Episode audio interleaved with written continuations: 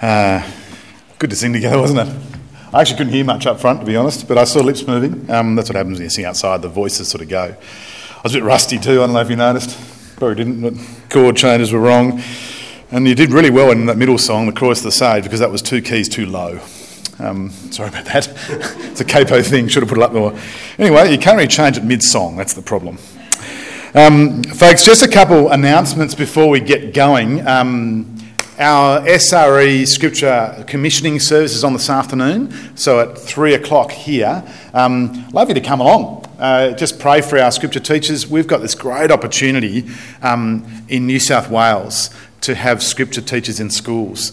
Um, other states don't have that, so it's a huge opportunity. So we pray for our two um, paid workers in Bowral High and Moss Vale High, and then all all the, um, uh, the other uh, volunteers that go into the schools. So we've got obviously people who go in Robbo School as well.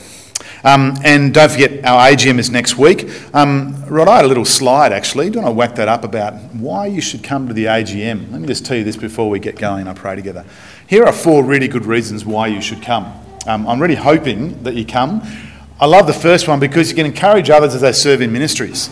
Um, be informed and be able to ask questions and be encouraged by God's great work. God's been doing a lot amongst us this year. Uh, COVID actually, um, I don't, I don't, it's wrong to say it's a blessing, um, but, but um, God's been really good to us this year, and, and um, His church has grown, and we've been encouraged. So I'm really thankful for that, but lots of stuff going on. Um, come to ensure the church leadership is supported by the congregation at large. That's really important in terms of parish council, wardens, myself, and so on. Uh, be encouraged and engaged by future ministry plans. I'm going to talk more in more detail about that on, um, on Sunday after uh, this service. And then understand our responsibilities financially. I've talked a bit about that lately because we know we're trying to raise our giving to reach a certain point so we can employ Beck four days a week. But um, you know about that already. Okay, so there's some good reasons to come. If you can think of some more reasons to come, then, then you should put no, don't put your hand up now. Um, but um, you should tell others. It'll be good to, to, come along. All right, and then after today, we'll see how we go. Um, if there's any questions, I'll give you an opportunity to ask. We're starting a series that is really practical. It's a topical series. All right, so we're jumping around the Bible a fair bit. I'm going to talk today uh, very practically um, about church and us growing in our love for our church, which is really good, I think. So, how about I pray and ask God to, um, to help us? Father, we thank you for um, uh, church today. Again, thank you for the gift of singing. And we know that your people have been doing that for a long, long, long time. And um, we thank you for the encouragement that is, the reminder of your goodness to us. And it reminds us, Lord, of your word to us. And so today, as we look deeply, more deeply into your word, we pray that we'd put your words into practice in our lives. Um, and we thank you for church. In Jesus' name, amen. Okay, a word of honesty to start off. Hmm. Some Sundays, on some Sundays, right, when compared to church, the beach looks like a slightly more attractive option. Um, I've got this app on my phone, right? There's the cat. if, he's, he's a, do, you to, do you want to grab the cat, honey? I think this is the third time Neo's got in. if you're listening at home um, on this, so I have a ginger cat who's very naughty and is now going back, and Michelle's wa- with the cat's paw waving home. Last time the cat got into the drum kit, anyway. Um, anyway, so you got he, he got to the front row. Where was I? I was being honest with you, right? Just for a moment. Okay, so now I've got this app on my phone, right? So this app on my phone will show live pictures. Um, uh, it's a weather, weather sort of surf um, camera, uh, and there's actually a number of them up and down the coast. And so there's one at Shoalhaven Heads, for example. And so you look at this, you look on your computer screen, you can see the surf. It's, it's great for a surfer. You can see what's going on. But you also see people walking on the beach, walking with their dog. They're playing a bit of cricket throwing a footy round, going for a swim, for a surf, whatever it might be, lying on the beach reading a book, which yeah, looks pretty good, doesn't it? It looks all right. And on a, sunny, a sunny Sunday morning, like this one, um, the place looks pretty busy. I didn't look at it. Maybe I should have had a live stream right now. We could have done that for you. That probably wouldn't have helped. Anyway, everyone doing their thing, having a great time. And I, and I asked myself, uh, walking across on my way to church with a Bible under my arm, if I wasn't a minister,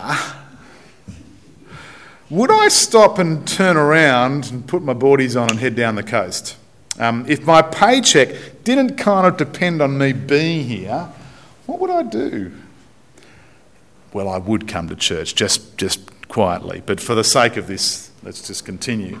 Um, you know, the, the beach looks, um, it looks like a, a lot less effort than church, doesn't it?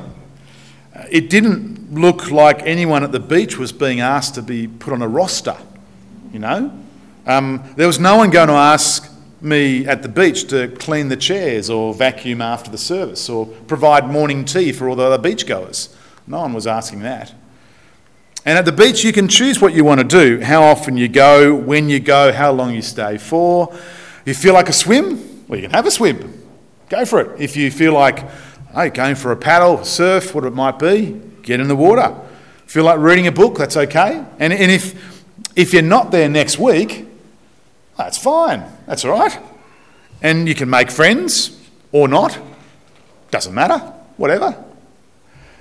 The beach is also a lot more normal. No one thinks I'm weird heading down to the beach.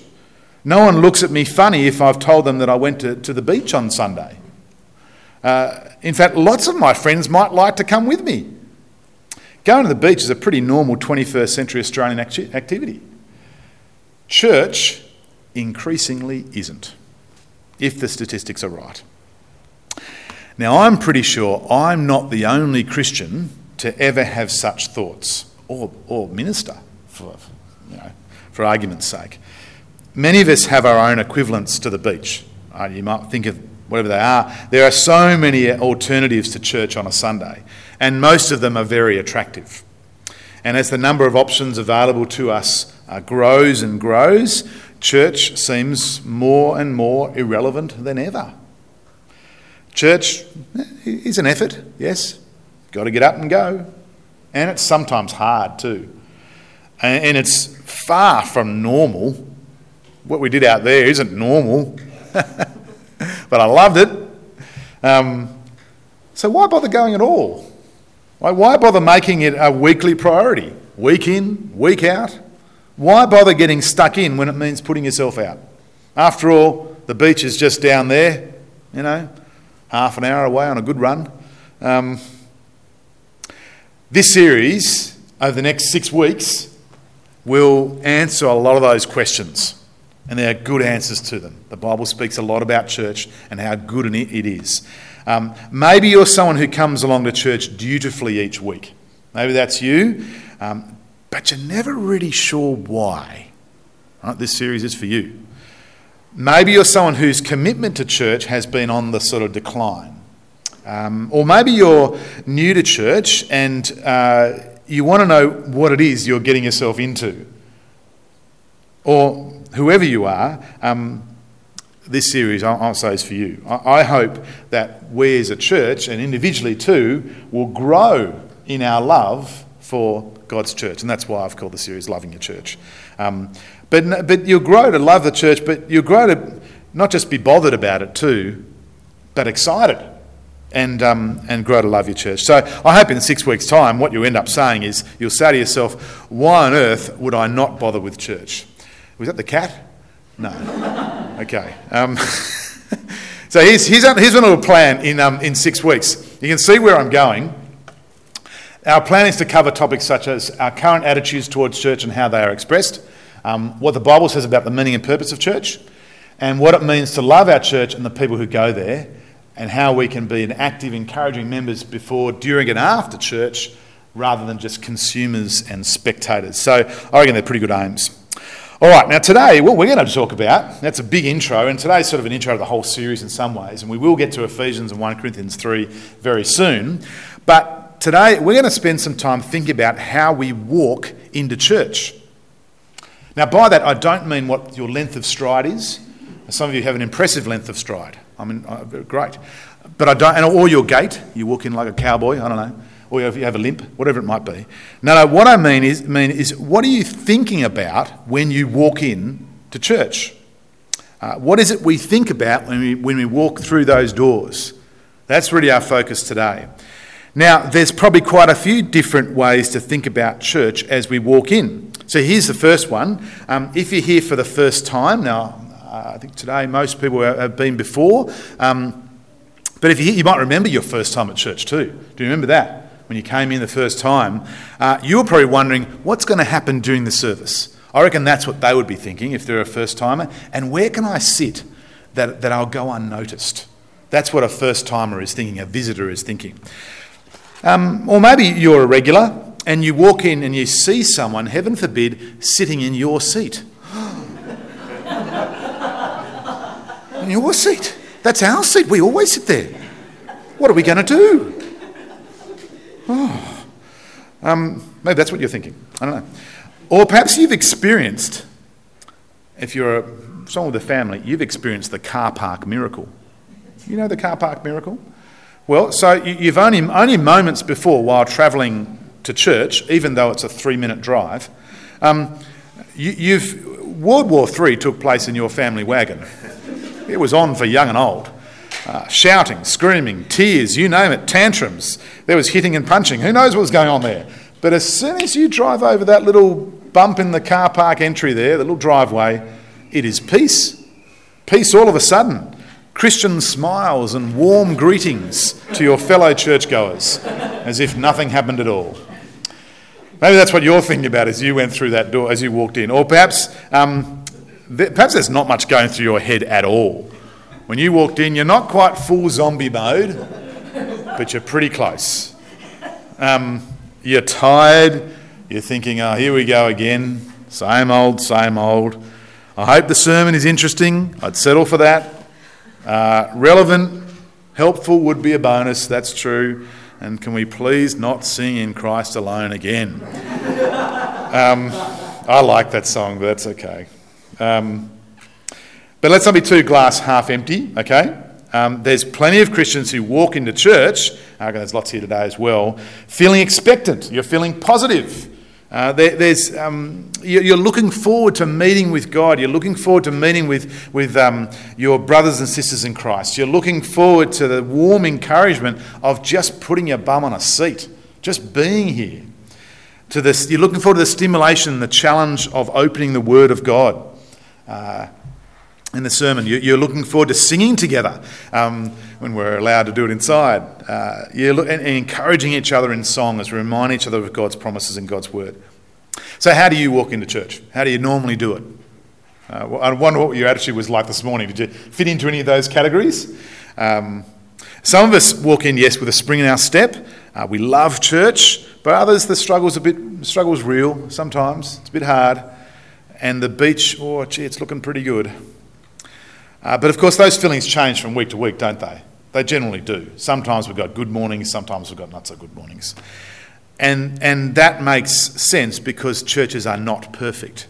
They're, they're not always enjoyable, and sometimes they can be complicated, sometimes they can be a little boring, um, and sometimes they can be unattractive. Now, that's not a comment on how ridiculously good looking you all are. Um, that means that church is full of imperfect people. And when there's imperfect people around, which our church is full of, I'm one of them obviously, um, there's going to be issues and things that go wrong. Our, our, brothers and sisters in Christ who we meet in church are not always the people we choose to hang out with. In fact, for some people, if their church is no longer to their liking and the love is waning a little bit, then the answer is to go shopping and find another church that suits them better. Uh, but, I, but that, doesn't really sound right, does it? When we understand what church is. Surely church isn't just like changing your mobile phone plan every couple years to get a better deal. Surely church is more than that. The Bible says it is. It says it is. So, again, that's part of the aim of our series is to understand what church is and that it's more than just a commodity that we purchase for ourselves. And again, our aim as we study God's word is to grow in love for our church. God's church, no matter how we feel on a particular Sunday, positive, spring in our step, and enthusiastic or not.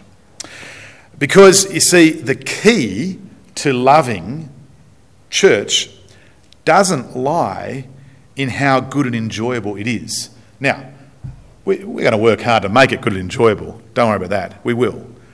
But that's not the key to loving it, how good and enjoyable it is. The key to loving church is actually in you, it's in me. Our mindset, our un, as how we understand church, who or what it's for, your role, your purpose in it, or how we walk in. That's the key. The key is in our attitude and heart as you walk in through that door. Now, I reckon the Bible tells us there's a way to walk through that door on a Sunday morning that will change the way we think about church. So, let's get into that now. Uh, but our, first, our question that makes a lot of sense in terms of what we've been asking ourselves. Now, we've been asking ourselves our attitude to church. Our first question, therefore, is what's God's attitude to church? What do you think God is thinking about you as you walk into church? There's a question, isn't it? What's God thinking about you as you walk into church? That could be seen as a scary question. Maybe He's marking a roll Ah, good, you know. Dan's here, Peter's here, Alex is here. That's great, excellent. They'll get more brownie points, spiritual brownie points, more credits as they build up. Maybe that's what God's thinking. God's not thinking that, no. Um, I, I, doubt that. Uh, and I'm pretty sure it's not. I hope these people manage to please me today with the quality of their worship. Um, because if they do, they'll get more, spirit, more spiritual credits and I'll shower them with blessings.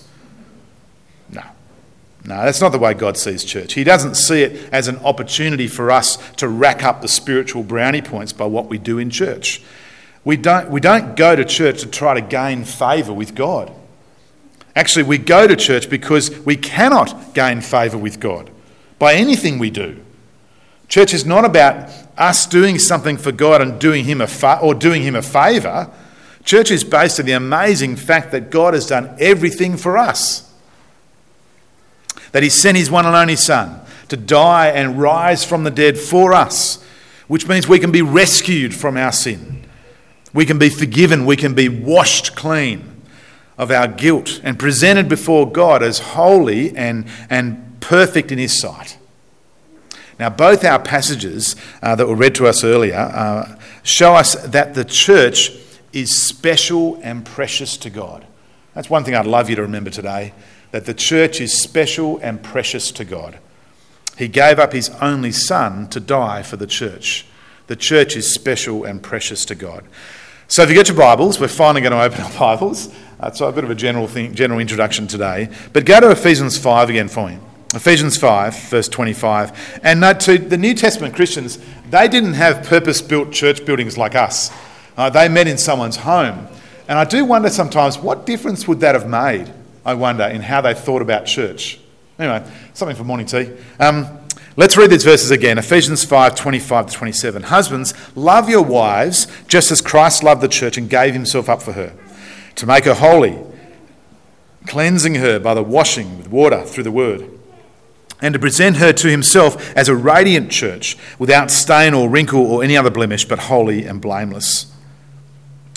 Now, we're not going to get stuck into here about the husbands and wives and Christian marriage thing right now. Right now, if you've got any questions about that, you're welcome to ask me later on. But um, we're going to look at Paul's analogy. He starts talking about uh, husbands and wives and Christian marriage, and then he sort of goes on on this tangent. Oh, not really a tangent, is it? Sorry. Uh, it's a metaphor describing Christian marriage and how Christian marriage helps us to understand the church and how the church helps us to understand Christian marriage. So, look what he says about the church, and look what he says about how special and precious it is. In short, in Christ, God loved the church and gave himself up for her. Do you see God's attitude to church? What God's thinking about church as we walk in? Why? To wash and sanctify her, to make her clean. See, by her death, by his death on the cross, Jesus made us right with God, righteous, forgiven, clean, uh, washed forgiven of the, the stain of sinfulness, forgiven of our brokenness. Jesus loved the church and gave himself up for her. Now, note also that God's purpose for the church uh, is for her. Now, I use that term her oh, because the Bible does, but because the Bible, is descri- the Bible describes church um, as the bride of Christ. It's here in Ephesians 5, but it's also in Revelation 21 too. Um, so uh, that's why I use that term. But the purpose for the church is for her to be holy, blameless, and pure. And we read in, in, in, um, in, Colossians chapter 1 of how that, what that, of, of the church's, the aim of the church, the goal of coming together, one of them, is to grow in Christ likeness and maturity as God's church. So holy, blameless, and pure. Uh, that's the purpose for God's church. God sees us as we put our trust in Jesus as holy, blameless, and pure to see how special and precious the church is to God.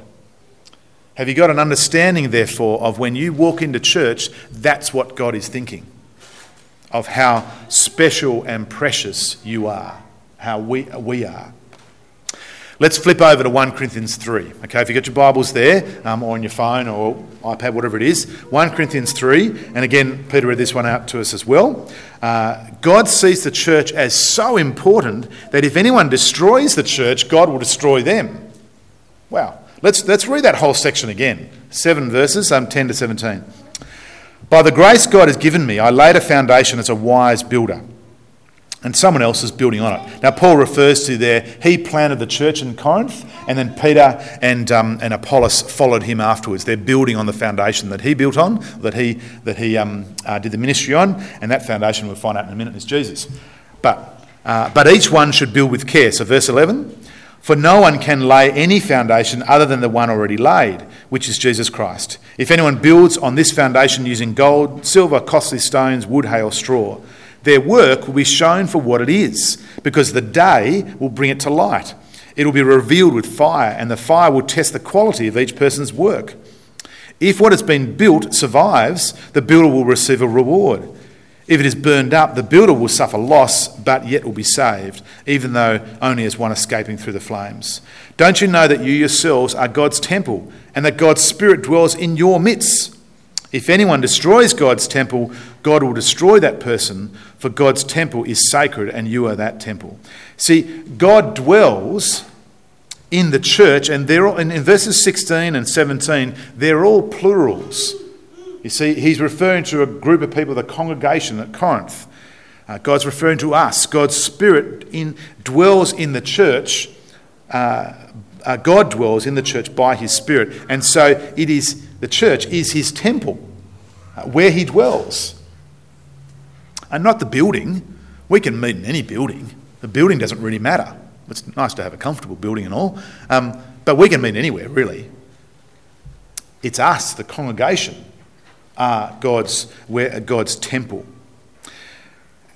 That's another reason why church is therefore holy and precious to God. Because we are God's temple. God's Spirit dwells in us as we gather together. And this means, therefore, that we've got to be really careful how we build. How we build on, uh, or how we do ministry, you could say that. How we reach others with the gospel. It's why in our youth ministries, for example, we don't just play silly games the whole time, hand out Coke and lollies. Um, we don't do that. We teach them the Word of God. Now we have a lot of fun at the same time.